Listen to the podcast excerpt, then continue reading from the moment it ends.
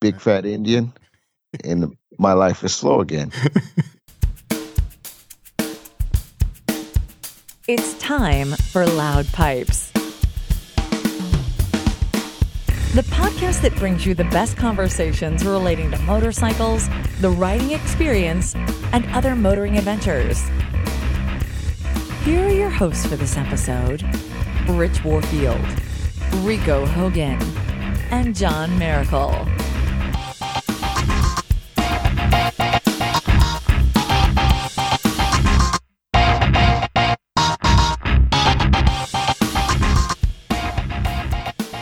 Loud Pipes, episode 118. We had an 80 degree day in mid February. Holy cow. And that brings us to our next segment in the new and returning rider series. This one titled Get a Bike. Speaking of getting a bike, Brother Hogan, you got What's- a bike, don't you? Oh yeah. I got a big piece of uh loving this afternoon with the 75 degree weather here in Atlanta. Mm-mm. So man, I, you know I had to get out there and enjoy the ride. So and put the new tags on her, and um, away I went. Went on just uh, an hour ride, you know, trying to knock the rust off because it's been a minute It has been a minute for sure. since I've been on her. So you know, I, I was able to get her out without this without the tour pack on the back, and wow, totally different ride. Yeah, it looks good. Looks good. Well, what do you have in, in your glass, my man? Well, my man, I'm having a uh, Sierra Nevada Bigfoot. Ooh. Yeah. Yeah, I, this is your kind of beer right here. Yeah, I think I've I've got something like that in the fridge that I'm passing on tonight because my stomach's been a little upset, so I'm going with a little bit tamer beer than that. hmm Yeah, it's wild. That's a hop monster. hmm All right. Johnny John, Spider Silk. I know you got something up there. What's happening? Hey man, not much. I went out riding last night. Didn't go tonight. But Oh. went, went riding last night. It was beautiful last yesterday. It was chilly, wasn't it, yesterday? I don't know. I wasn't here. Mm-mm. It was nice. All We're right. calling for rain today, but it changed, and we went out last night and um, met up with a group from Moto Amino. There ended up being 16 of us at dinner. Wow, nice. Yeah. It's like taking over the joint. Uh, we did a little bit. Very nice. And do you have a beverage or you I know you got a big trip coming up, so Yeah, I'm I'm skipping this week. I'm doing water. Big trip Sunday. all right, all right. Got to hydrate. You, you've taught me well. You told me to hydrate. That's right. And it, you can't hydrate the day of. It's too late. I've been hydrating all week. Okay. Well, I'll I'll join Rico with the beer. And like I said, mine's a little more tame. This is from Mother Earth Brewing. Where are they? Uh, Kinston, North Carolina. This is called Endless River. It's a Kolsch style ale. We're taking a break from the hops tonight. Yeah. You might, you might tell me to rest. Mm-mm. That'll do. That'll do. As I almost choke on it. That'll do. That'll, that'll do. One pipe. All right. Well, before we get into the new topics, there's a couple things I want to cover. So, Rico just got the bike out after, so let's just say several months. So we won't we won't grind in the details. So, bring us up to speed. What was it like getting on your bike for for the first in quite a while? Oh my goodness. Yeah, it was quite a trip actually. So, you know, like I said, I was put I put the tags on, t- took the tour pack off because I think we talked in previous um a Mhm. previous episode that you know I'm gonna get on it for the first time without the tour pack, and it that made a world of difference. Just getting reacclimated to it. But you know, it's just like uh, rekindling with an old girlfriend. It's just it was just beautiful. You know, we we hugged, we laughed, we kissed. Caught up on old times. yeah, Well, hopefully you didn't end up rolling around in the dirt because that wouldn't be Yeah. good with the I bike. know. with the bike. Yeah, yeah, yeah, yeah. But I got out for about an hour. Did about fifty miles. nice. Um, you know, just kind of tool around. Got a little lost here, which is nice because that's the way I like it. So in these backwoods of Georgia, So did that. So um, yeah, you know, it, it riding it was nice without the tour pack because it wasn't as heavy. So I didn't really have to, you know, worry about struggling with it. I guess hmm because she is a big girl. But yeah, without that tour pack, she's a, a, a, a way lighter bike to ride. And um, just kind of getting used to, you know, taking corners again. So that was something to, you know, for being away from her for a while, just, just that confidence of the bike being able to lean over that far is not there yet. So I, I thought that was something that uh, was kind of interesting. Of just saying, huh, normally I would take this corner like nothing, and I don't know, maybe it's just me. I don't know, but uh, yeah, I was just kind of easing around a lot of the corners, kind of working on like the small, the slow turns and stuff like that. Trying to do a, a U turn uh, in um, uh, in a suburb, so I tried to do a quick U turn and just ended up just kind of not doing the U turn like I normally would, just kind of turn my head and just kind of go and do it. But now just kind of like, ah, I'm gonna put my foot down and back up and do like a three point turn. I would say yeah, it was more like a K turn at that point. Yeah, yeah. So I thought that was interesting. So, you know, I'll get there. I'll get there. But yeah, it was great. You know, it felt good. Uh, like I said, it just, the bike just fits me. And uh, I was just loving it. I was reintroduced to the heat of the motor. it's like, oh, yeah, that's right. Yeah, that. That heat. Yeah. All right. But yeah, you know, I just kicked my leg up and uh, that helped a lot and uh, didn't have to worry about it too much. But yeah, the heat was something else. It's like, okay, yeah. Very nice. But uh, yeah, So it was big- cool. Big difference without the tour pack. That's cool. Yeah, it's a big difference. So now I'm looking at the carbon seats um, to kind of slim down that really big seat in the back. Mhm. Um, so I think I sent you the link to that. So I'm really looking at that to to replace uh, the seat. But um, debating if I should get the heated one or not. So Yeah. it's a Oh, Yeah. jeez. yeah, it's like a like a hundred and fifty dollar difference. First world So- problems. Right? Oh, it's crazy. So that and let's see, let's see what else. Yeah, I had to put air in the tires. Of course. Yeah. New battery, put right? new battery and on the bike and in the key fob. Let me see what else. Check the oil Oh. in it, so that was fine. Oh, the key fob was dead too. Yeah, it needed a new battery. So I put the new battery in and had the key fob in my pocket, jumped on it, and click.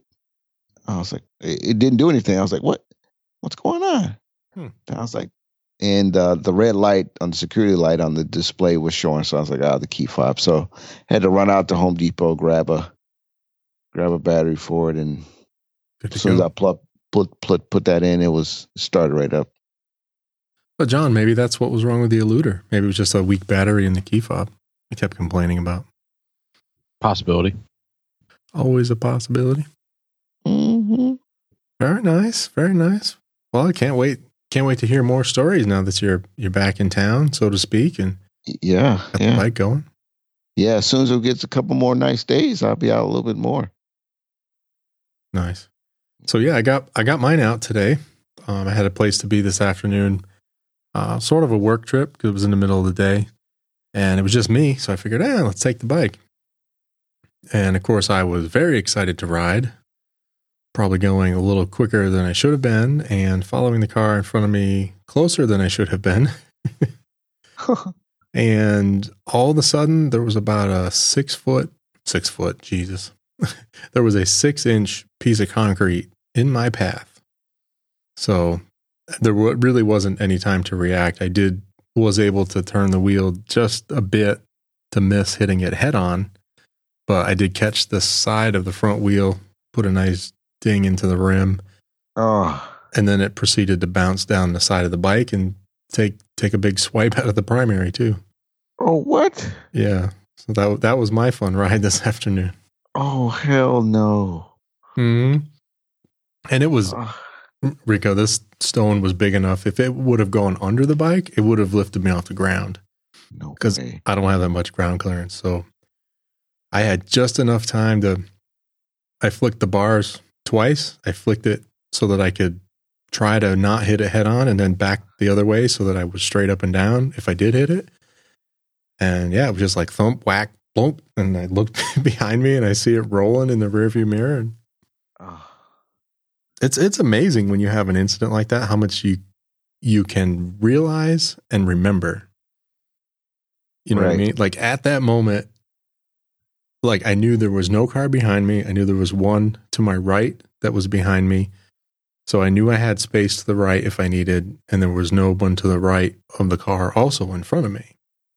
But it was just I, you know, just following them a little too close, and I was a little too too far towards the center of the lane, which I don't usually ride there, hmm and just boom, there it was, and it wasn't enough time to react. So, so my baby got a couple of gouges. Oh, oh, It it'll be okay. It'll be okay, right? yeah, it's, it's still rideable. now, does the does it does it wobble at all? Now that you have that ding in it? I didn't notice anything. I I only run it up to about sixty on the way home. hmm and I didn't notice it not any worse than it has been. I've I've th- thought that the wheel needs to be sort of trued up for a while, and the last time that I've asked the dealer, they said it was within spec. So I'm going to do it myself.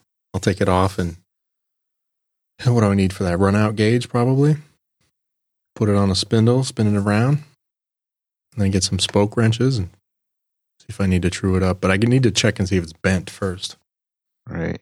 It doesn't. It doesn't look like it's bent. It just has a nice gouge taken out of it. Oh, Sorry, Brad. Yeah, I put some pictures in the clubhouse if you want to see it. All right. Oh, that hurts, right? Doesn't it? yeah, and I didn't notice it at first because I it happened on the way to where I was going, and when I got there, like I don't really see any damage because I I didn't really see it on the wheel. I was like, well, I think it hit the wheel somewhere. I noticed a little bit of dust on the front part of the primary, like where the jiffy stand is. Uh huh. I was like, oh, I don't know, maybe it just bounced around under the bike, and I didn't pay too much attention to it. I, you know, did what I needed to do, come back out, and then when I got home, I really started looking over and I was like, oh wow, there's a gouge out of the wheel. There's two big whacks in the primary. Oh, Heartbreaking. heartbreak. Just ain't right. So before we bring the vibe down too far, let's get into our new topic. Okay. Okay, cheer me up, man.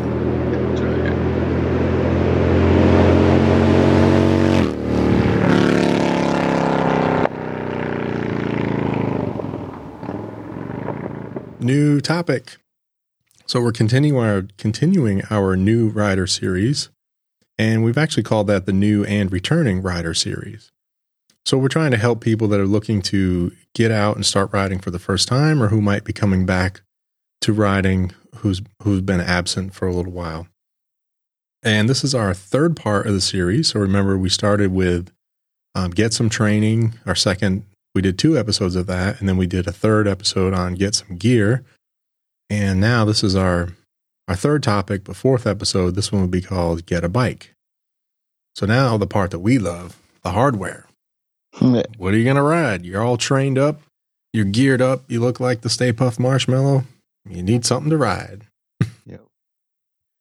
So we've had, had a real good conversation about this in the clubhouse. So I want to thank the guys in there. I know um, Sir Mike had contributed, Zion, um, Old Man Slacker, and a bunch of others. If I missed anyone, we'll get to them as we go through it. But just some good thoughts on what a good first bike should be, both in terms of the specs, you know, what size engine are we talking about? What size, maybe the style, and then more of the philosophical idea of what a first bike should be. and that's where we'll we'll go from there. Now, John, I know you made a list. Did you want to call out any bike in particular, or you want me to give you the overview? Or my, I'll give you my thought first. How about that?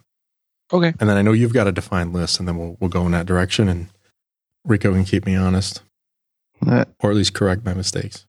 uh, okay.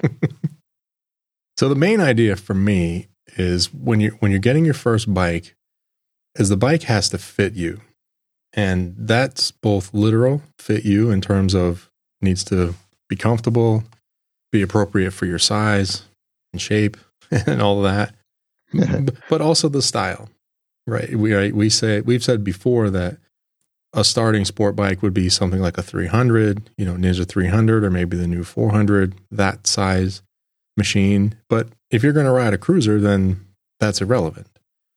You know, now you're looking at something like what Kenny just got, the Vulcan S, you know, or some sort of some sort of standard roughly six seven hundred cc engine. Right. And I I try not to get hung up on the engine. For me, I think your first bike again it has to fit. You're not going to be like if you're my size, you're not going to be tooling around on a Grom. That's just just not going to happen.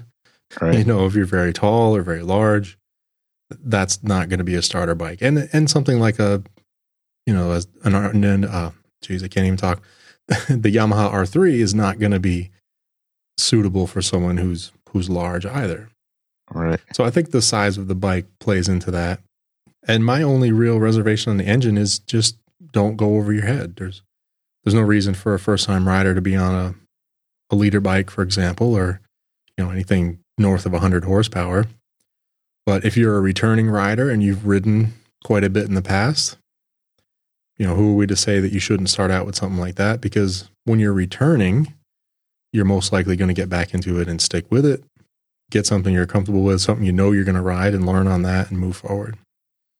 That's kind of my general thought. Yeah. Those are good thoughts. Now, how do you feel about new versus used? So I think my my overall opinion would be a used bike's a good choice. In case you have a mishap, you know, it gives you the opportunity to wrench on it. A lot of a lot of good bikes out there in the used market and a lot of variety as well. But at the same token, I don't want to discourage someone from buying a new bike as Kenny did.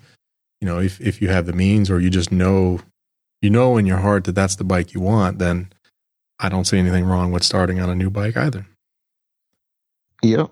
And I guess it's going to depend on too what kind of riding you're going to be doing. You know, Yep. are you getting into riding to do uh, like sport touring type of riding?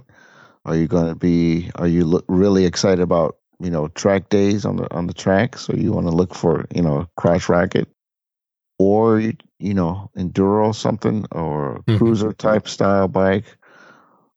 Um, you know, it depends on where you are in your biking experience. What attracted you to it to begin with, and then fight, fi- find a bike that suits you, whether it be new or used. But like you said, I would, you know, if I'm just getting into it, I'll try to find a used bike if I, you know, if I can, uh, just to see if this is something that um, I'm into. Mhm. You know, uh, I wouldn't go out and just buy a bike and find out after you bought this eight, nine, ten thousand dollar bike that ah, this is not the bike I thought it was going to be, type of thing. Then you you know you start until you're able to sell it Yeah. or trade it. So yeah, you know, find something, find the style that you want, maybe test out a couple, and um, go from there. Yeah, Kenny's on the live stream, so he had a, a good point. He said the price had a lot to do with his decision. So the the price was right on the leftover Vulcan that he picked up. Uh huh. So it, it made a ton of sense for him to get that. Cool. Yeah. And I think that's a if I'm gonna pin down a bike, I think that is a pretty good place to start. If you, if you want a cruiser style bike, I think that's a pretty good place to start. The price is right. Power seems sufficient. You know, we know old man Slacker rides one and now Kenny rides one. Seems to be quite a bit of aftermarket support for it. So I think that's a that's a good one. Yeah. So we need Yeah. we need to go around a little bit. I think we've told it before, but I need to know your first bike, Rico, and not just so the first bike that you can remember ever riding, and then the first bike that you owned to ride. Yeah. What was yours? Can you remember the first thing you ever rode, whether you owned it or not? Uh, it was a dirt bike. The first bike I ever rode was a Honda 250, and I just rode it around my uh, my property because my mom dated, um, you know, this guy, and he had dirt bikes. He had two of them, and he brought one on, you know, brought him over on the trailer, and just wanted to kind of tool around the na- uh, uh, our, our property on him because we had a lot of dirt hills and Mm-hmm. little trails that you can go on. So he brought him over and um, asked me if I wanted to ride one, and that was that was a good time, you know.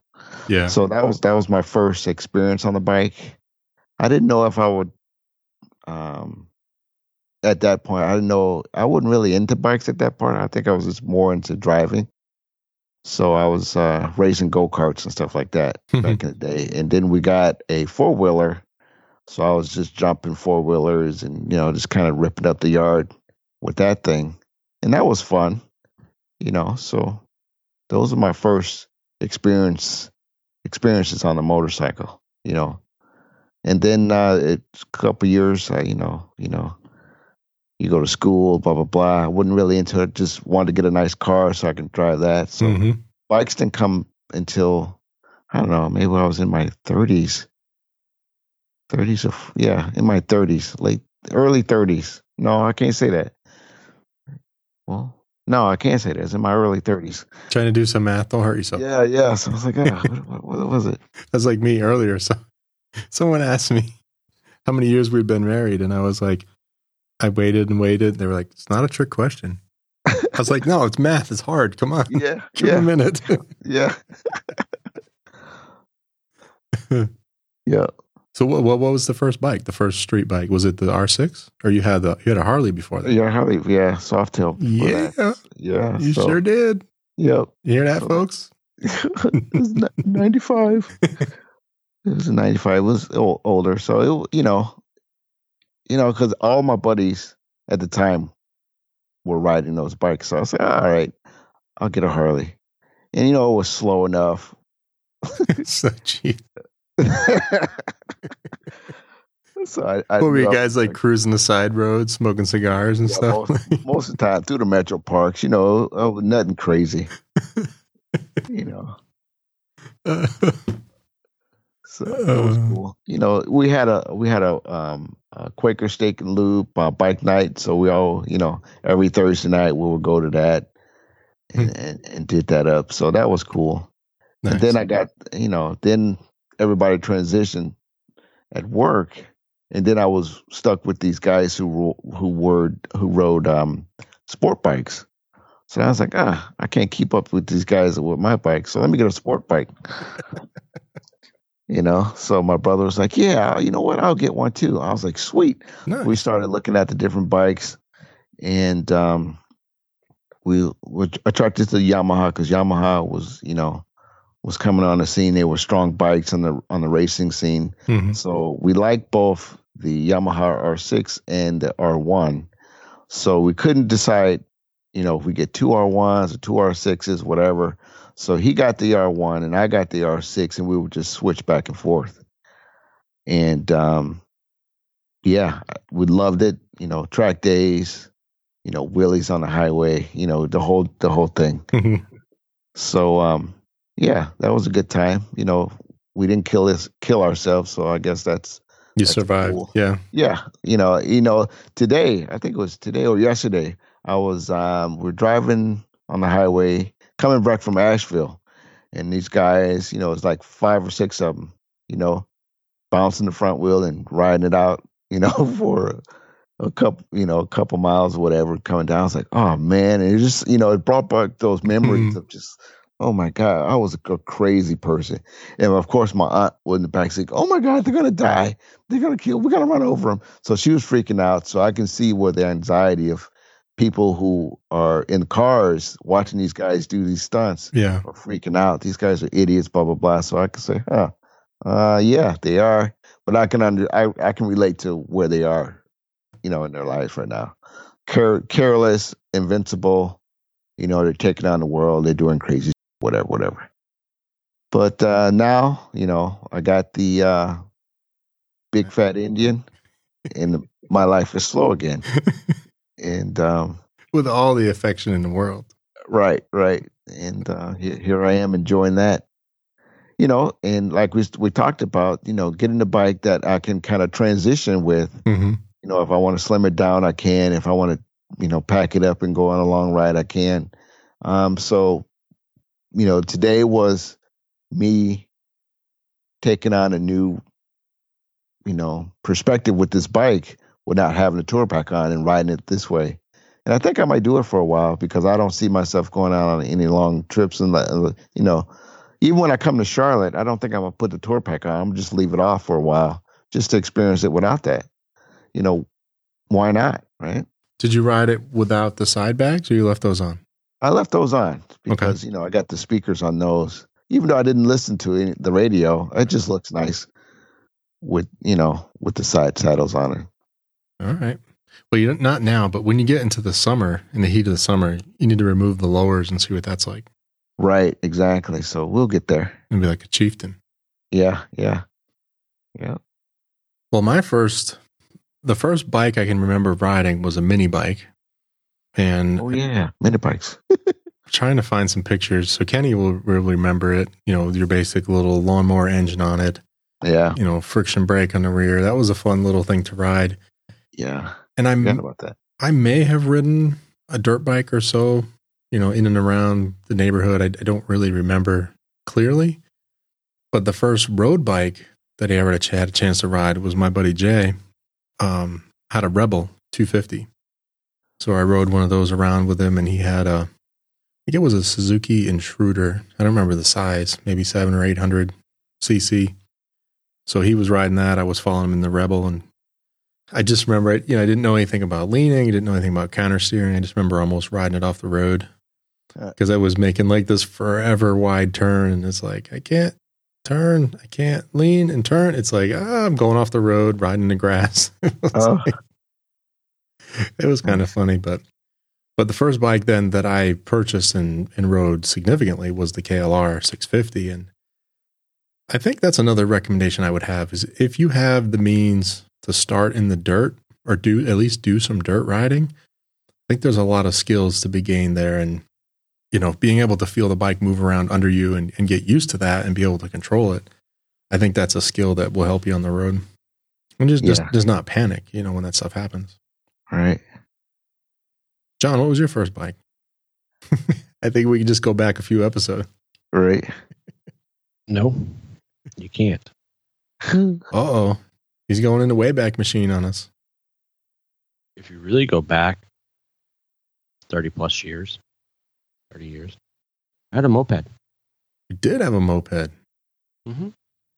When was this? Oh, when I was about 15, Oh, okay. Pre college then. pre college, Before me.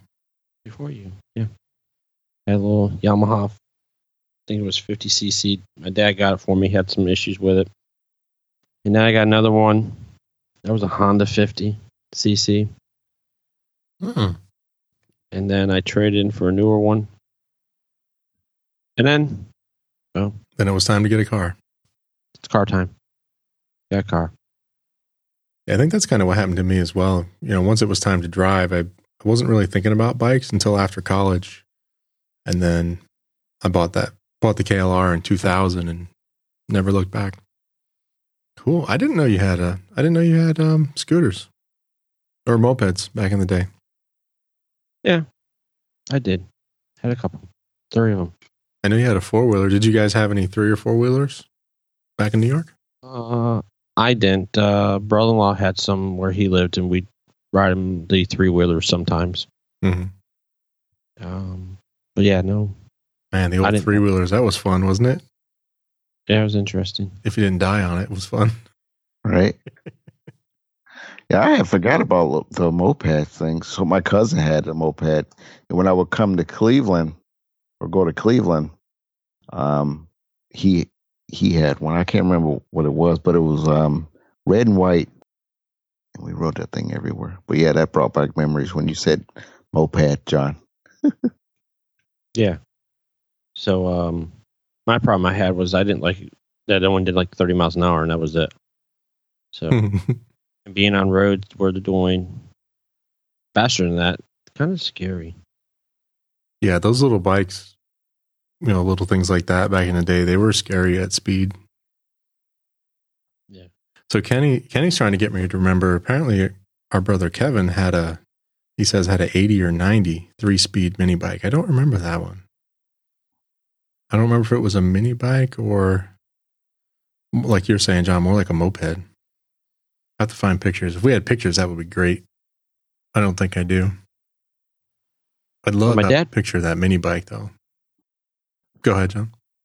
Yeah, I remember, you know, before I got my license, I would ride up and down the sidewalk in the town, and then I think one day a cop came by and yelled at me for it, and I think our neighbor lady called the cops on me.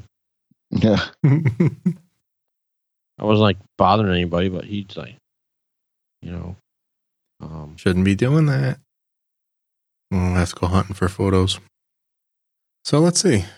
I guess we'll transition to John a little bit. So you have other advice? You know, I know a lot of people, not a lot, but I know several people in the Moto Amino group there are fairly new riders, or or some of them are are really new riders.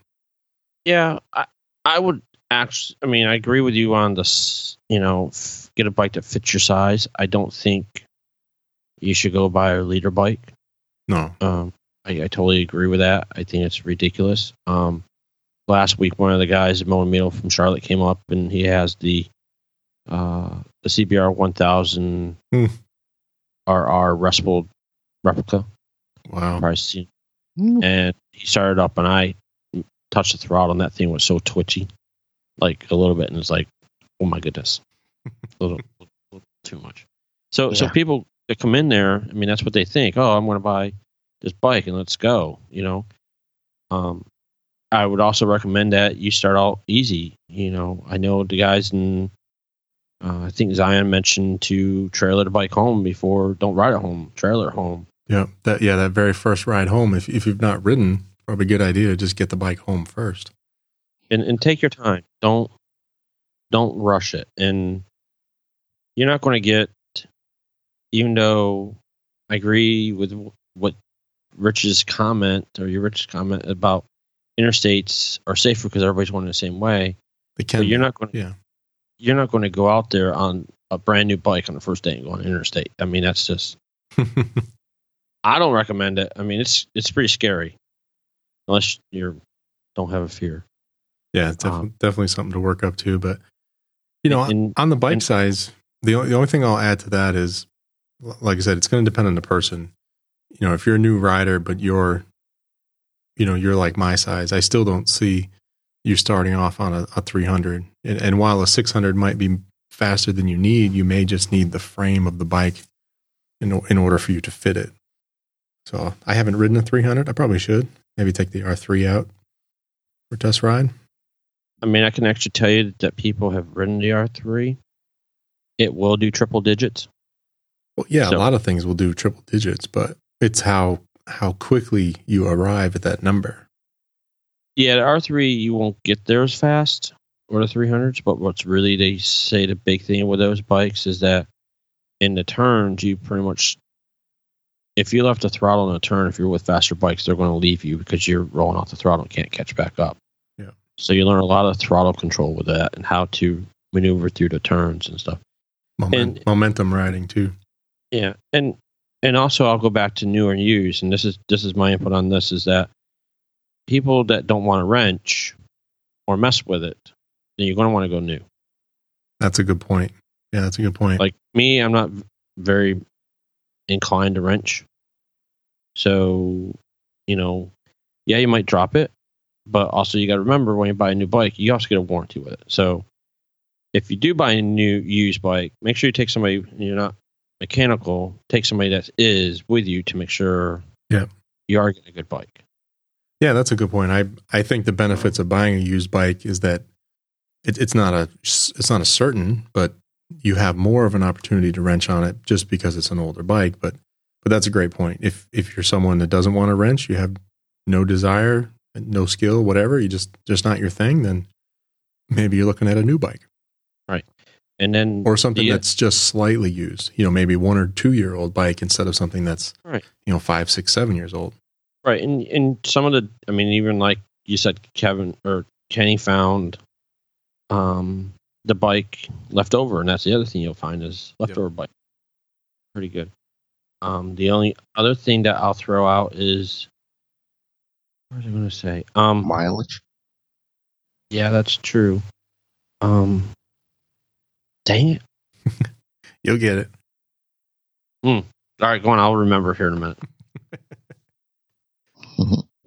All right. So yeah. So so you're saying new if you're not a wrencher. I agree with that. Oh, I know what it was. Okay. if you are going to buy used, you don't want to buy in springtime because market prices will have them higher in the spring. Hmm.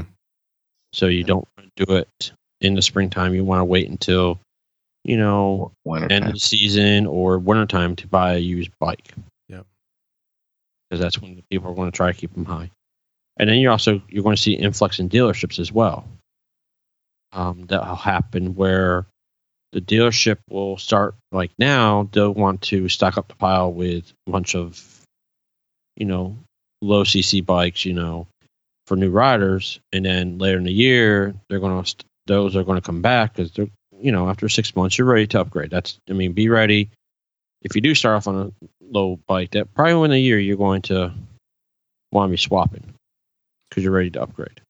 Yeah, that's that's my one of my main hesitations about not buying a bike too small because you just you'd hate to have someone get into it, really get into it, and now you're frustrated because you've sort you've sort of moved on. Yeah, you want you've you've raised your skills, you're feeling confident. Maybe you're riding with other people, and I know we always say ride your ride, but but that's to a point when you're in a group. You may reach a point where you just really can't keep up and then that may be time to start looking at another one. So I, I really kind of caution people getting the bottom of the barrel, I guess, for lack of a better term, but don't don't under purchase either.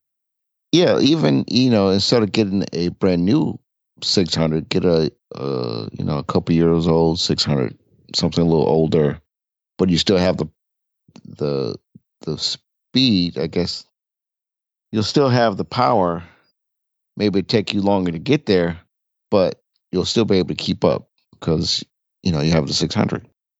You know what I'm saying? I Yeah. guess I don't, I don't think I said it right, but Well, you know, yeah, I see what you're new saying. 600 versus an old 600. Yeah, you're talking. What are we looking at? About 30 horsepower. What's the new R6 now? Is it is it 130? I have to look. Hold on. I'd have to look. So, so yours, for example, the first generation is rated right at around 100, and that's that's a lot of squirt for a bike that weighs less than 500 pounds. Yep, 400 pounds. Yeah, it's in the fours, right? It's uh 386, something like that. That's dry though. Well, still. so, so the r3 puts out 42 horsepower in european they don't say what the us model puts out Yeah. The new R6 is is definitely over 100. It's probably it's got to be. I would say close to 130 at this point. Would be just a quick guess. they're saying 100 at the rear tire Okay. Well, that Gen One's still pretty good. Then they're they're they're calling that 100 at the crank though. uh it says 122 on tap at the crank Yeah, there you go. i mean so, but it's also a different riding style. The the challenge with riding a 600 and getting the power out of it is, as Rico can attest, you got to be pretty high in the rev range. Yeah. It doesn't even come to life until seven or eight. Yep. Then you got all the way to 14 and a half. Yeah, and then you have six Really? more thousand to play with. You can really wring his neck. And that's how I was able to keep up with some of the, the 900s and the 1000s because I can, you know, rev it so high. Indeed. So I don't know. Any other thoughts on that one, Rico? On You're you're on board with used bike for the most Uh, part. I guess. I know a lot of guys, you know, in the sport bike world, they were getting, you know, the katanas and riding those like a 600 katana, riding that for a while, then upgrading to maybe, you know, a CBR or a Yamaha, you know, just like to to get familiar with the bike, you know, and riding that style bike, even though the katana is a more upright riding position versus the the CBR or the the R6 or the you know the 1000. So if you're again, it's going to come down to the position that your body can handle too. So the bike's got to fit you. The position's got to fit you. So a lot of guys, you know, they play football or basketball. Their knees are aching, their wrists are aching. You Mhm. know, their back is hurting, their neck is hurting because they have to, you know, look under the stay tuck under the windshield uh, and look up.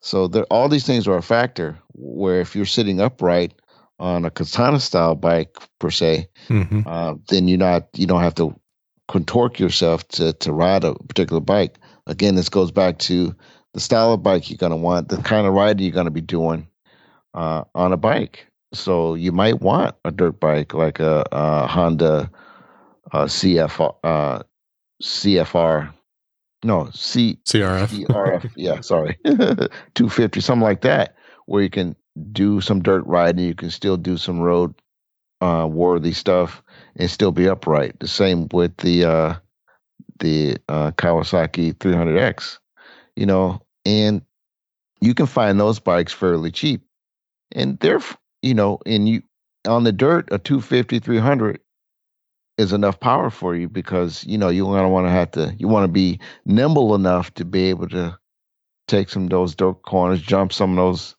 you know moguls or whatever, you know, go up the hill, you know. So you want something that you can flick around. So again, it comes down to your body type, your your your riding style you want to do, and if you're you know, and if you want to be able to keep up, if you're to be riding by yourself Yeah, it doesn't matter it- as it much. Yeah. yeah, it doesn't matter much.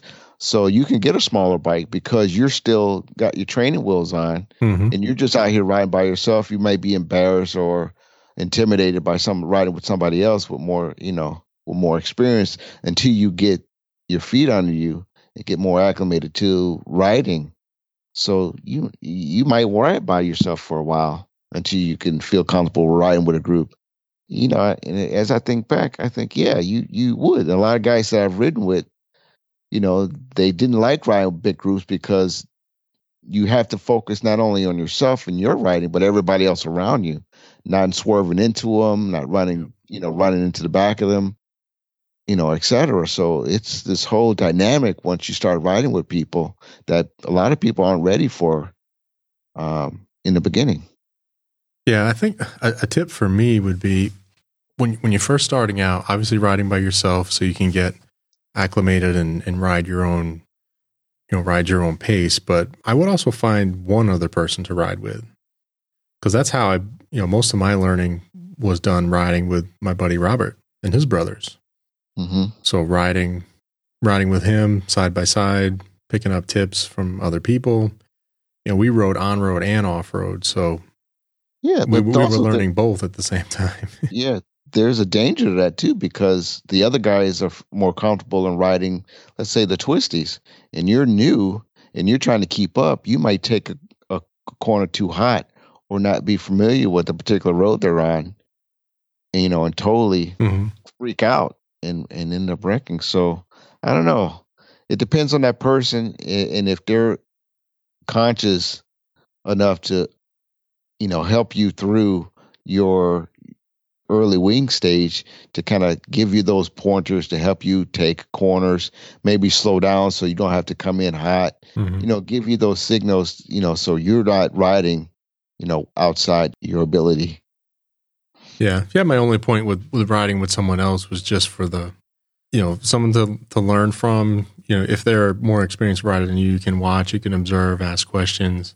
You know, even if after you've taken your your course, it's still good to to talk to other riders and and the camaraderie. You know, it's always always more fun to ride with someone. If not necessarily, I'm not saying go out and ride with 15 people all the time, but I'm just saying, you know, at least one riding partner will be good. It'll it'll help you ride more Right. you'll have you have another reason to ride, and I think that'll just help your learning curve hmm along the way. hmm John is a good person to ask because, John, how did you feel when you first started out? Did you want to be by yourself until you got familiar with your bike and and know it before you started riding with the group of guys? Yeah, I would say so.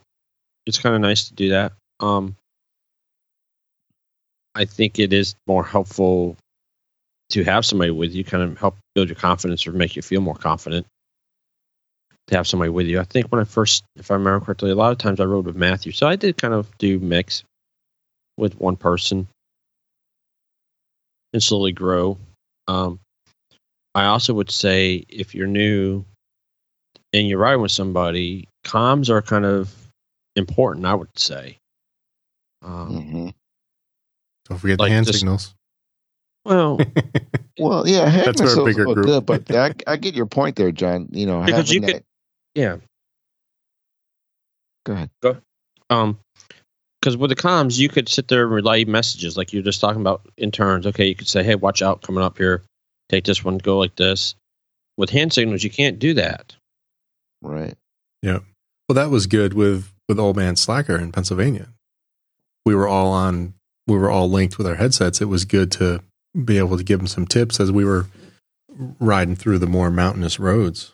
You know, as someone who's getting into it fairly new. So that's a good point, John. That's if you're going to ride with someone like that, you know, see if you can both get on the same headset. Yeah, I think you know when you're looking at buying a bike, a lot of people they blow their whole, their whole wad on a bike, and you know they accessorize you know as they progress through their riding experience. Um, so, what will be some of the first things you would have someone purchase when they're just getting into the bike? You talking about for the bike or for the bike? Not not only for the bike, but for what would you accessorize yourself uh, with when you're buying a bike? So you buy you got the bike. Of course, you hopefully buy a good helmet, Mhm. um, some kind of body armor. You know, whether it be slipping on your jeans or your jeans have the armor um, in them. Your jacket, um, your comms, gloves, boots. I think some kind of luggage for the bike too, even if it's small to put stuff in, so you're not jamming your pockets full. You know, depending on the bike, of course.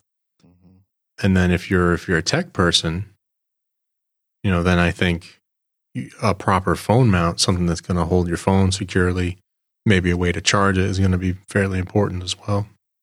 I would also throw out, and Enrico probably has this as well. If you do have a sport bike, get frame sliders Yes, yes, definitely.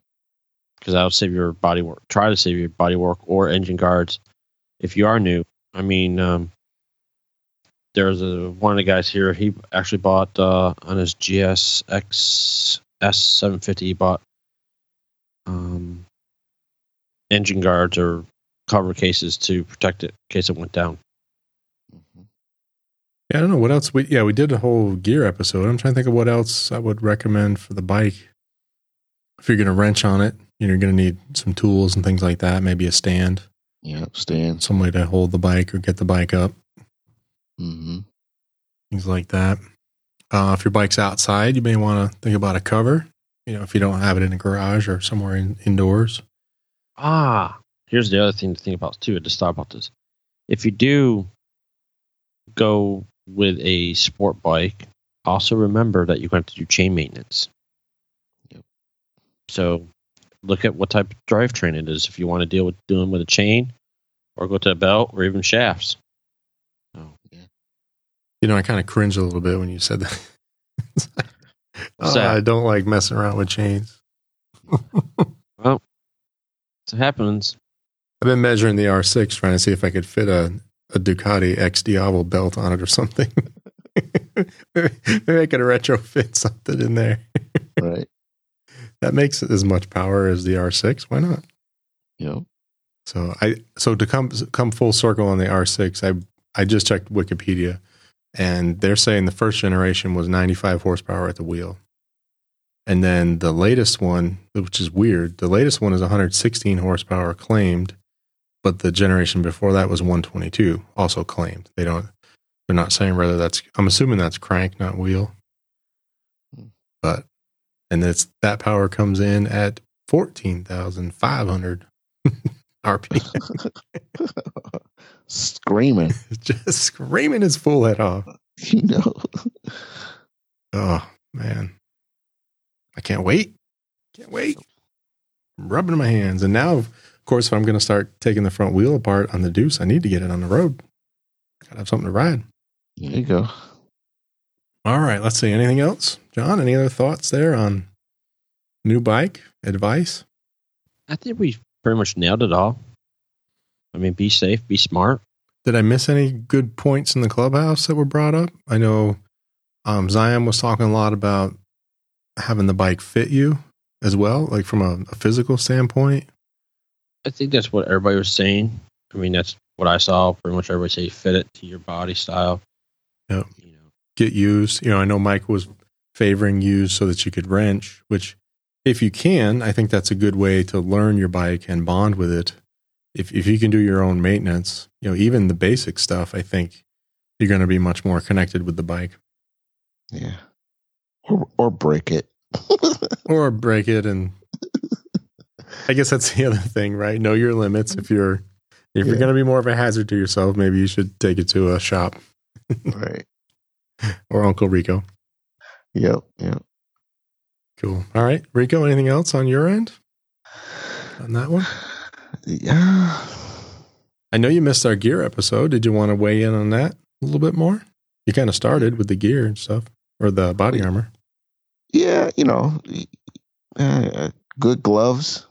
You know, the body armor, Kevlar need pants.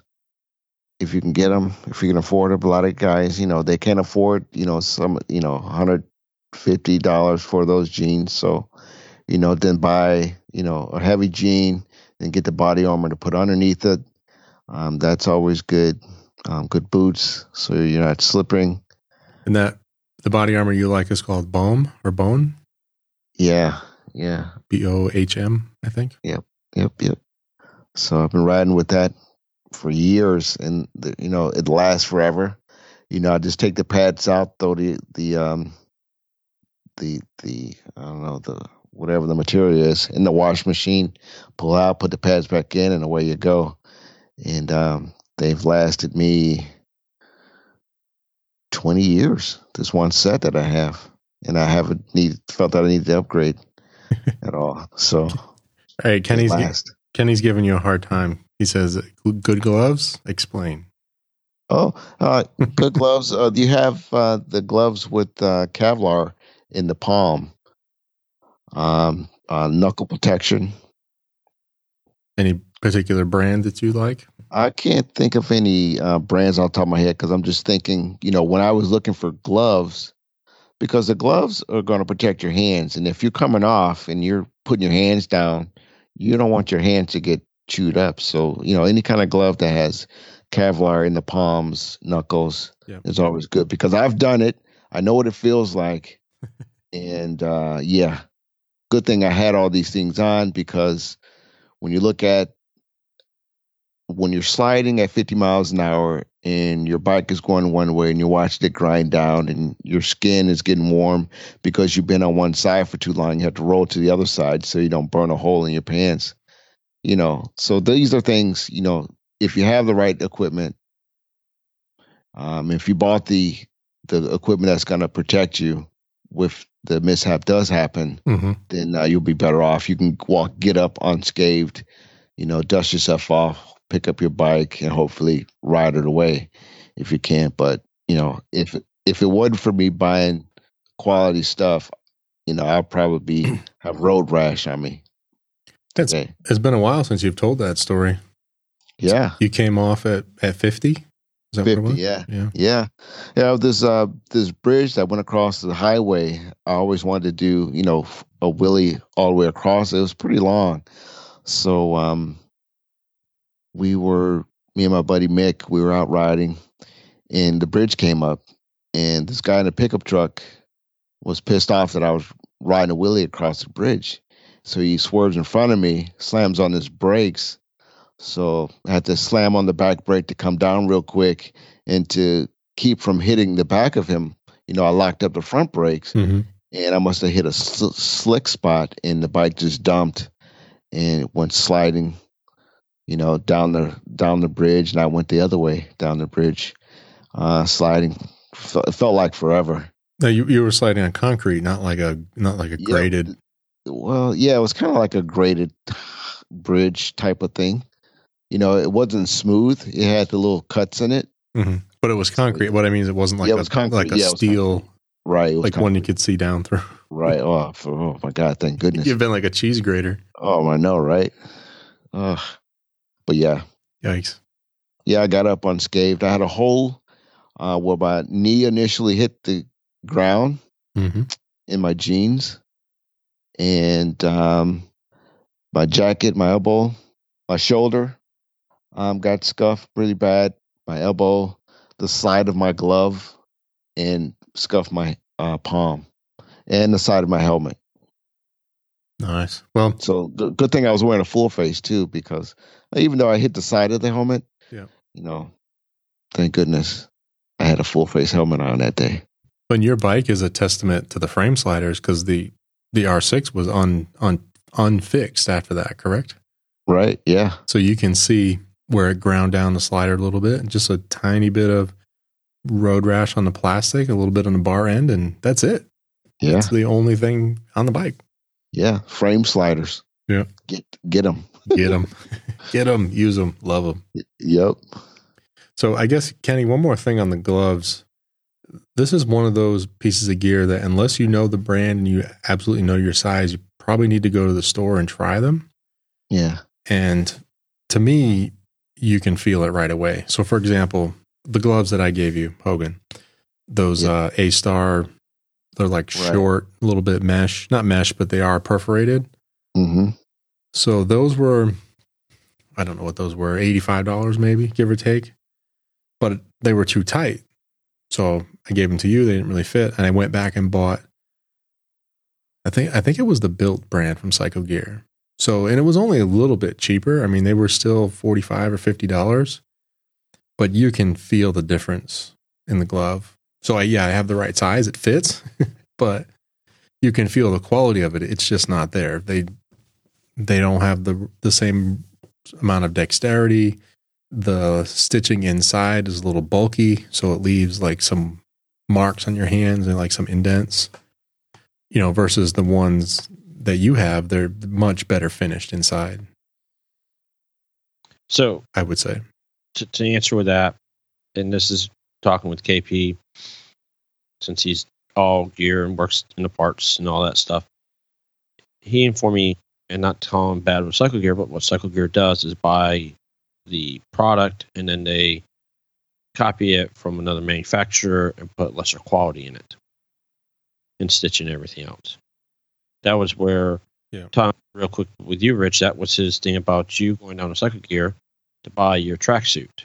And it's like, sure, you can go down and buy that tracksuit for X dollars.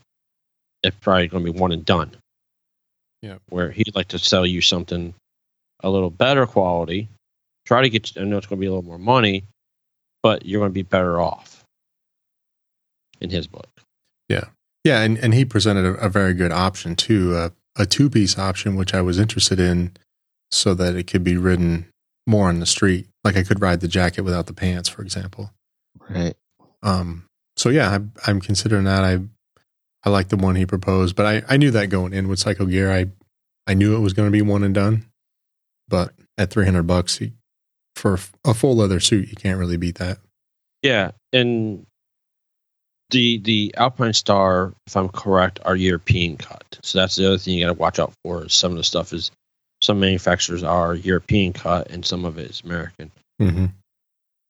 I would recommend going to Revzilla and listen to the reviews because they will tell you if it's European cut or American cut. Yep. I have like some of the stuff I've gotten is kind of a mix between American and European. So, like the, the Olympia jacket that you wore, Rich, was you know fits me a lot better than the Cortex. It is a size smaller But it fits my better. Cortex, Yeah. but it, but the elbows and the shoulder pads fit better or in better positions. All right. Oh, I guess one other, I don't know if I mentioned this before, but the site where I've been watching a ton of videos on track suits and fitting and things like that, and, and I believe it's called Sport Bike Track Gear. I'm not sure if I've got that right, but I'll put a link in the show notes anyway. But they have a ton of videos on, they re- not only review the gear, but they go through how to size yourself and how to make sure it fits. So a lot of good videos on that. So once I get the right size, I'll call KP and order it up. and that that's the the Joe Rocket Speedmaster Five, I believe, Correct. if we go And- that direction. And it is a 360 zipper, which the tracks are going to require you to have. Correct. And you know, like you said, you can wear the jacket on the street and not have to worry about the pants. So Yeah. Well, or wear them both, but then you know, like we said, you get somewhere, you just unzip, pop the jacket off, good to go. Yep. Yeah. Instead of trying to walk around in the mountains, you know, at a coffee shop with the suit tied around your waist. Well, they do it. I know people do it all the time, but Mhm. all right, fellas, I guess we'll move it forward. okay, Okay. Let's do it. Well, before we go too far, Oh wait, sorry. Did you want to go? Did you want to mention bike specifically? I'm sorry, I glossed right over that part. Now, I, I don't need to. Okay. Hogan, you good? Yeah, I'm good. All right. Let's take a moment and recognize the people who continue to make our show possible. And we do that by thanking the Riders of Loud Pipes for their continued support. Our first five members Marcus, Rickard, Edward, Jebby, and Zion. Our Slack pack consists of Chuck, Nobby Tire, Old Man Slacker, Sir Mike, and Squatchy Pete. We have Steve, Micah, Kenny, Dangerous Dave, Chad, James, Bronco Ride, who I forgot last episode. Sorry, buddy. And Rich is our newest member who makes up the Riders group. And then we have Darren and the Motorcycles and Misfits podcast as the insiders. If you're not a member of the Riders of Loud Pipes, please check out loudpipes.net forward slash donate. Take a look at the support levels we have to offer. We also have a nice link there for one time donations. And remember, anyone who sends a one time donation, $50 or more, will also send you a Loud Pipes t shirt with the new logo. In how many colors, John? One, two? What are we doing this time? Um, on the current prints, um, what's ever on the site? Okay. There's a whole mess load of colors. New logo, it's on the site. Check it out. Whole mess of colors. Whole messes.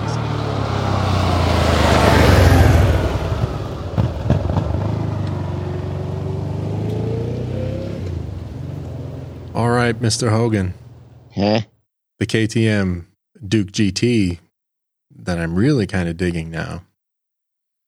Yeah. We got some feedback from Eric over on Facebook who was giving us the specs. And unfortunately, I closed the page. So I'm going to have to go back over here.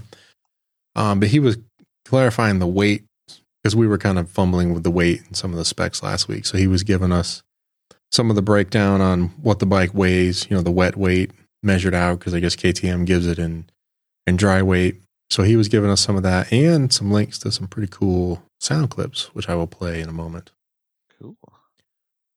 So I think I've stalled long enough. so the GT's wet weight is 503 pounds, and that's a six gallon fuel tank. Wow. Mm-hmm. Mm-hmm. So this is going to be tuned a little bit. I what they're saying is a little more manageable in the power delivery. Doesn't necessarily lose any power, but it's it's more manageable in the way it's delivered.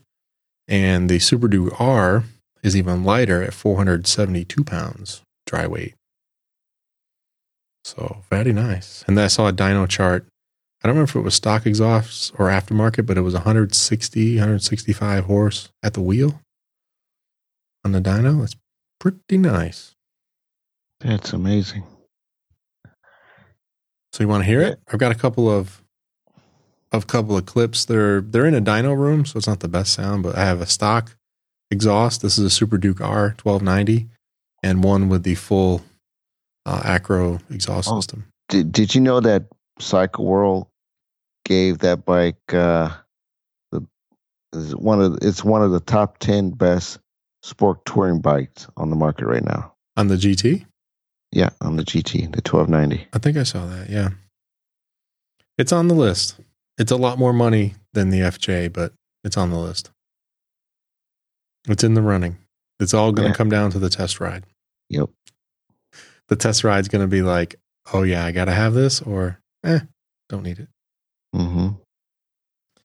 Well, here's a little sample of the stock Super Duke R.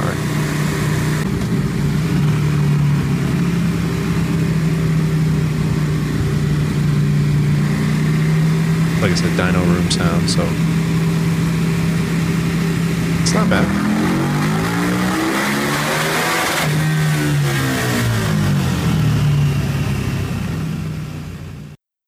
Now, see, the problem with that pull is I think he was in one gear too low because you hear how the dyno just shot up and then it hit the rev limiter.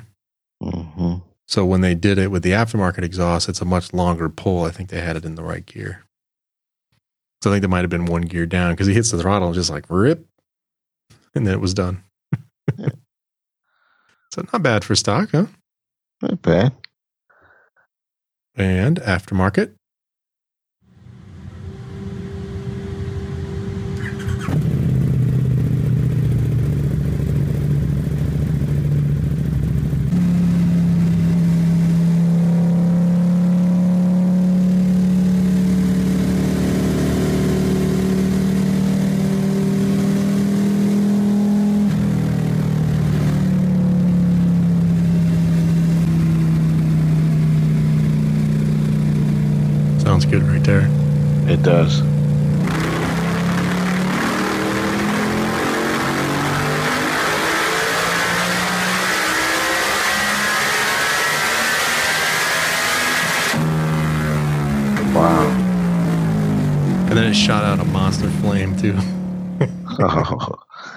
Now that's a dyno pull.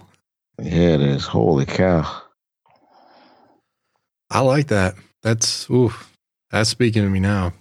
Yeah, Crazy, sounds- crazy rowdy V twin sport touring. Let's do it.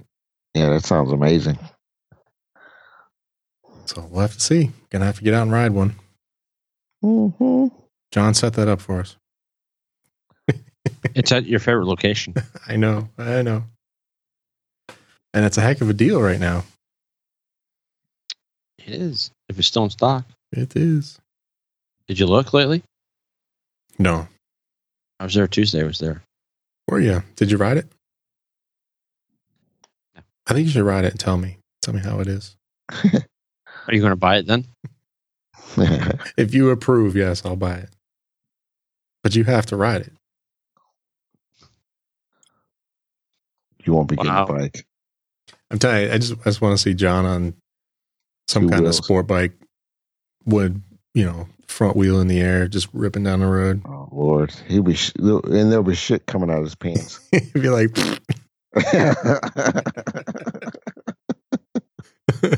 Sorry, I'm gonna just say poop. radio edit. Yep. Still Uh-huh. 16.5 there. Yeah, that's nice. That's really attractive. But you got to see your coin because you got to buy a bike uh, next year. I got to buy a bike next year. Yep. Why is that? Or be ready to eat some crow. Oh, Livewire. Are you talking? Yeah. Ah, I see what you did there. Uh huh. Yeah. Mm-hmm. Well, the problem is if they're asking like thirty thousand dollars, they can keep it. Right. Da da da. No, you said if it came out, you're going to buy it. You and Zion. Yeah. Well, if it's thirty grand, I may be eating some crow then. right. Oh God, no! Please don't make it thirty grand. A lot, lot of bikes I can buy for thirty grand, including Modus. including an Indian. Including including KTM Super Duke GT.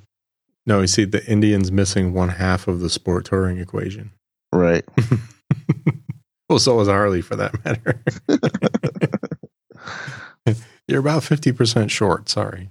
Right. Hmm. So that's cool. Thanks, Eric, for that. I appreciate it. I enjoyed the videos, and I got into a nice little YouTube rat hole this afternoon looking that up. I was like, "Oh, have I been looking at this for an hour already?" It was kind of funny. Yeah. So that's all I've got. Any other updates on the bike, Hogan? Uh, let's see. No new updates other than the battery. Yep. Uh, new tag. Uh, I still got the the same phone holder I got last year. that worked out pretty good. Uh, let's see. Does Nothing. that does that work with your new phone? It does, Okay, which is nice. Fits like a glove, nice and snug. because I know you had a smaller iPhone five before, Yeah, yeah, and then this phone is much bigger. much bigger. Um, let's see what else. Um, yeah, I'm still on the fence regarding getting those cams, so that's still on the Hmm. horizon. Getting the cams put in. Well, other than that, no. I'll wire you some money. You can get it taken care of. Right. Oh, oh, and the seat. The seat I want to get done. That seat was nice looking. You send me that link again. I want to put it in the show notes because that, without the tour pack on it, that really finishes off the back of that bike. Right. What nice job. And we, would you get the quilted uh, brown same color? Would you mix it up? I thought about that. I don't know if I would do black or the brown. I don't know. It's the only other brown you have is the the engine guards, right? Those- Yeah. the leather flaps. Mm-hmm. Yep. Mm. Yeah, the black that black quilted one was nice. Which which one are you looking at, there, Rico? Well, I'll, I'll send it to you as well. Oh, see, I'm Uno- on the site. Uno momento, por favor. Local Hyundai. He is working on his Spanish. Well, while you're looking that up, John, you got the hard bags on your bike and you're ready to take on a big trip. You want to talk about that a little bit before we shut it down? Yeah. What Yeah. got? Uh, My little ride I'm going to be taking here. Your short little two day ride to Key West and back. My, my yeah, my round down to the mailbox and back. You know, Good that's all. Lord. That's all we're doing. Just run down to the mailbox and coming back. Are you going, Hogan? Are you still on the fence? No, I I got sucked into a family event tomorrow, and uh, I totally forgot about the ride and when I committed to it. So unless you're leaving Sunday, We are. We're leaving Sunday. oh, you're leaving Sunday, then yeah, I could go. We're leaving Sunday at 2 a.m. from Raleigh. So you'll be in Atlanta by six, seven, Nine. oh nine. Yeah, So yeah, yeah. nine Okay. o'clock Sunday I was thinking it was tomorrow. I thought you guys were leaving tomorrow. Then you're perfect. It works out then. Oh, thank goodness. You'll be home by uh, Tuesday. Yeah. Yeah. Uh, swing, swing, swing this way, then, John. We I'll are. go for sure. We're going by stock. We're going to. All right. So Yeah, so, so cover cover the route. I, I distracted. Sorry.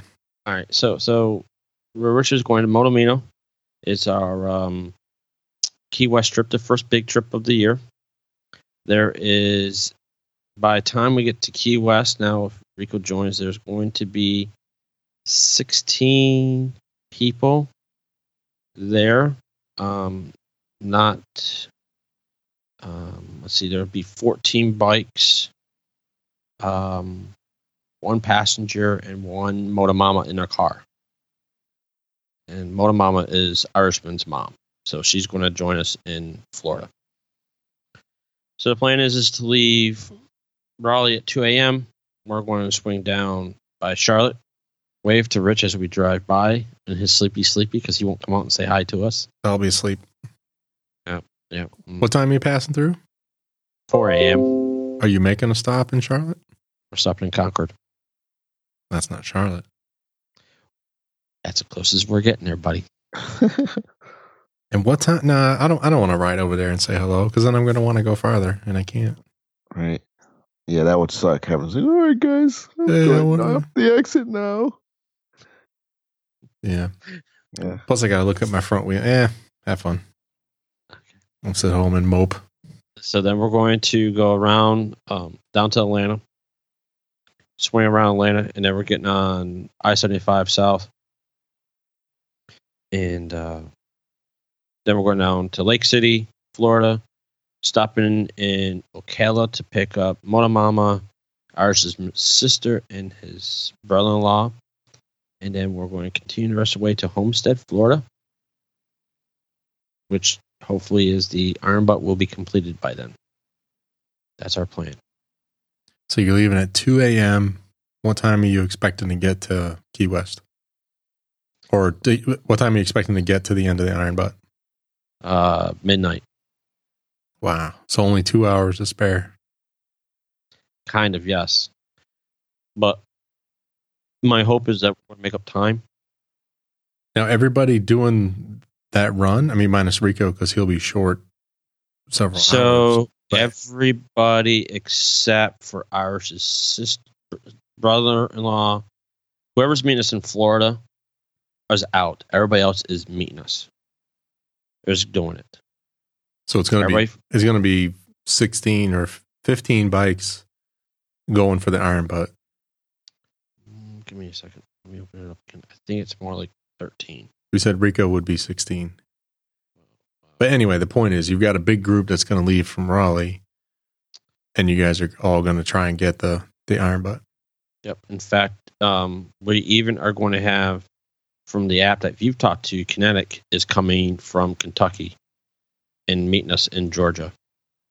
And he's doing the iron butt from Kentucky. Nice. So That's awesome. I can't wait. I can't wait for next week's recording. so there's actually going to there's 13 riders that are actually doing the iron butt. And if and and then if Rico joins up with us, I mean that'd be that's going to be up to uh, s- 17 people that'll be there. So Awesome. so four won't be doing iron butt and uh, 13R, and it's it's pretty cool. We've already been Irishman reached out to Iron Butt about trying to do a special pin for us or something that didn't work out because we're not big enough. Big enough for it had to be like 100 people. Um, Oh wow. Okay. yeah, it's a big group ride. So I mean, we have a pretty good group. Um, have some things that we're going to try to do of pairing up in pairs. Like one person get gas while the other person runs into the bathroom stuff. They, they swap when they come back. You, you know, do a little swap and away we go. So How often are you stopping? Or planning Every- to stop? every about 130. That's why it's kind of Mm-hmm. Time. time is longer uh, due to the fact that we have some a lot of the sport bikes that are with us only can do about the 130 140 range and then they they start getting gas lights start coming on they start getting concerned. We are concerned with kinetics r1 because he's mot souped it up and everything else. And we're not sure we think we're talking in the group that he should be able to do 130 farthest he's gone is 100 miles so we have some we're going to have some spare fuel bottles with us so um Yeah. So you, you you probably want to just let him. You since you have you having spare fuel, just let him run it out one time and see how far you get. yeah yeah we're we're we're going to figure out how that goes so Although with fuel injection, it it may not like that.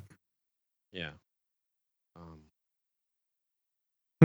That'll be interesting. Be curious to hear how many miles he does get out of a tank on that fire breathing R one.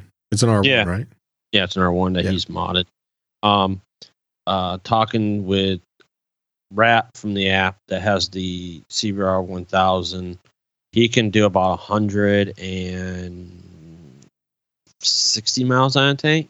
Mm-hmm. So he's already done it, and that one is all stock. But and then um, so then the next day we're going to get up and we're going to head down to Key West, be in Key West for a few hours, and start heading back north. We're going to uh, make a stop in Miami at the hospital due to one of the, our riders that was going to meet up with us Mm-hmm. had some type of accident. We're not exactly sure on what happened, but he's paralyzed from the waist down right now. Oh, this is someone. So this is not. Um, what's the girls Miami and Merch? Were you going to see her as well? We're going to meet up with her too. Okay. So this is another guy. Yep, this guy just happened this year, a couple of weeks ago. He was actually going to meet us. He there's a video, and the only thing I know is that it was in his garage and he did something stupid. in his garage. We're not sure what Oh, okay. I think he might have been trying to ride a bike into doing something, riding a bike into the garage, and right. something happened. We, Look. we don't know the details. We just know that he's pretty banged up. He's in the hospital, and we're going to stop and visit with him. All right. Well, if you find out and he wants to share, let us know. Yeah. Um, and then we are then after we visit with him, we're heading up to our sister house, which is outside of Jacksonville. Arrival time. I hope this isn't the case. It's 4 a.m. in the morning. Wait, what? What happened? Yeah, Rico. This is on the way back. yeah. It's yeah. Well, the way back doesn't matter. People can can scatter and do whatever they want because you're not trying to get the iron butt. Right. So, yeah. I mean, we, they can do whatever, but I mean, we have a bunch of stops. Like we're gonna, like we're leaving the hotel like nine o'clock Monday morning. It's like almost three hour ride down to Key West is what Google Maps says. Spend a couple hours there, going to stop someplace, have lunch on the way back. Stop at the hospital for an hour. So I mean, we've had a bunch of added stops that aren't full riding. So and then uh, Tuesday, get up and we're heading home. So ETA be home about 9, 10 o'clock, I think, Tuesday night. Good luck with that. I can't wait to hear about it next week. So Rico, if you're coming, I think he's what he's saying is man up. Right? Oh, I gotta go ride some more to get the. yeah, there's there's no Yeah, this is um Yeah, it's fine. Yeah, I I'm guess- used to it. I, I guess I'm I'm starting to as starting to set in like, oh my god, I'm going to be doing this. All right. I signed up for it, so Yeah, I just, I guess I don't like the leaving in the middle of the night part. That just seems like starting in the wrong foot. um, uh, why I did that was we KP wanted to go and he has to work Saturday. I wanted to leave later in the day, but if we did, then we could down to the hotel later. So you check in the hotel at what two, three o'clock in the morning. You got to check up by eleven. So Well, and I guess, right, no matter what time you start, it's going to be about 20, 22 hours after that when you finish. So you're going to ride through the night anyway. Right. So hopefully we make up time. That's my goal. Um, and as I planned it all out, I used the Google Analytics for the times, and I used the advanced, you know, the longest it said to go. I mean, because some of the routes, like it says to go from here to the first stop in Concord is two hours and 20 minutes. I think we can make it in two hours. You know, so Yeah, because I, I- made it all the way home from your house in two hours. right. And that's from Concord to here is can be another 30, 40 minutes. Right. So we might be making time up. And that's my hope. And that's the, the goal is saying and when I booked you know, and I also even budgeted time at the stops for um break as well, like fifteen to twenty minute break anyways. Oh, 15 minutes. What a guy. Yes. Yeah, you get your coffee, you can't do you know. what a guy.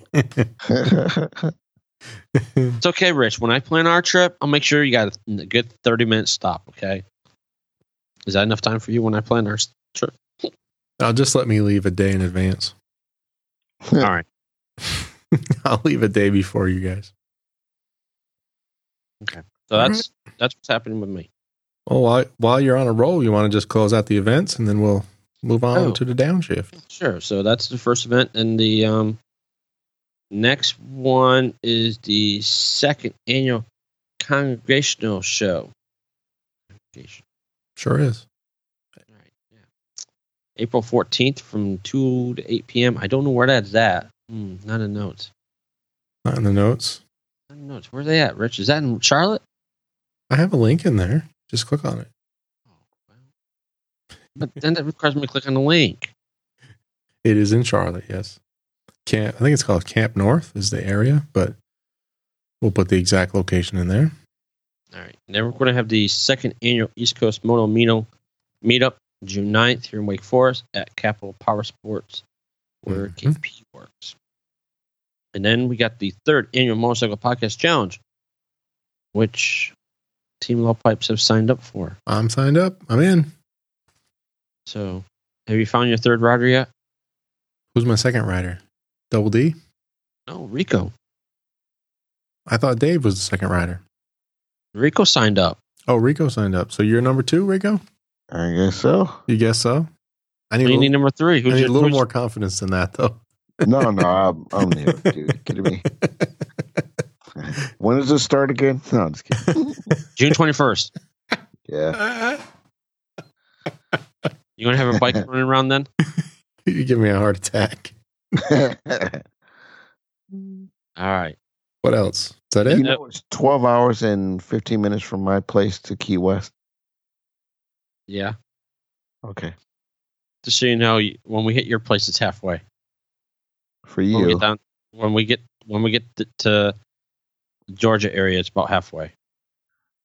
Cool. So are you guys going through Jacksonville? No, we're going to um, Lake City. Okay. So we're going to go down to Lake City, go around Tampa, Fort Myers, and then we're going to go through the Everglades. So we're missing all the tolls All right. and the Daytona 500 traffic. Is the hope. Oh, yeah, that's Sunday. Yeah. Kenny, you coming down to watch that?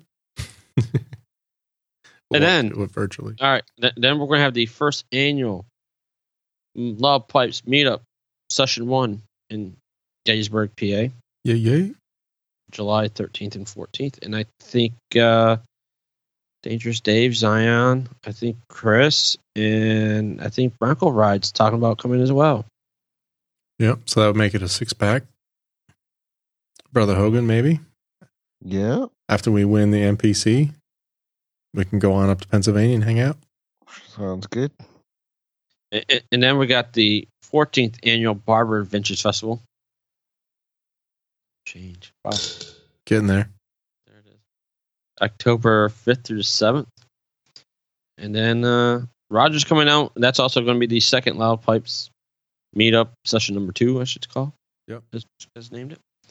And Roger from Oregon is going to come down to hang out with us. And then him and I are supposed to be riding back west. That's the plan. Hey, have you started working on my AIM tickets yet? Yeah, of course I did. Yep. Good. I got something to forward you. All right. Awesome. All right. That's all the events, unless there's anything else I missed. That's good. Well, thank you, John. And before we sign off, I would like to again thank the riders of Loud Pipes for their continued support.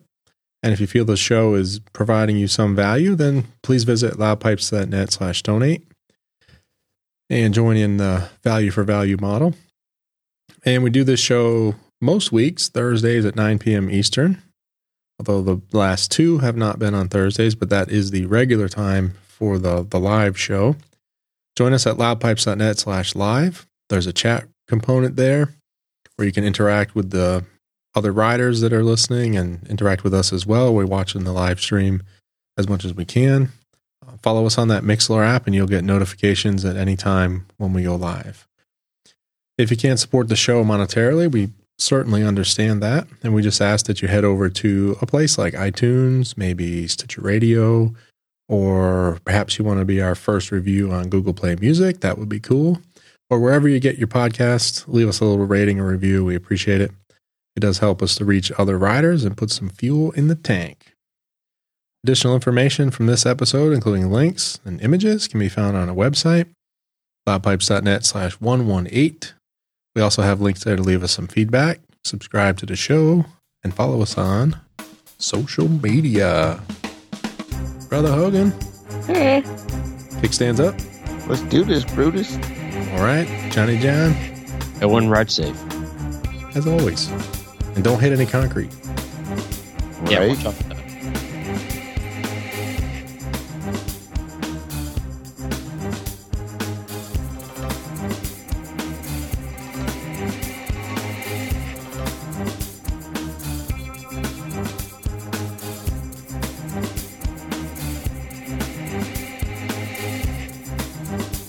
Thank you for listening.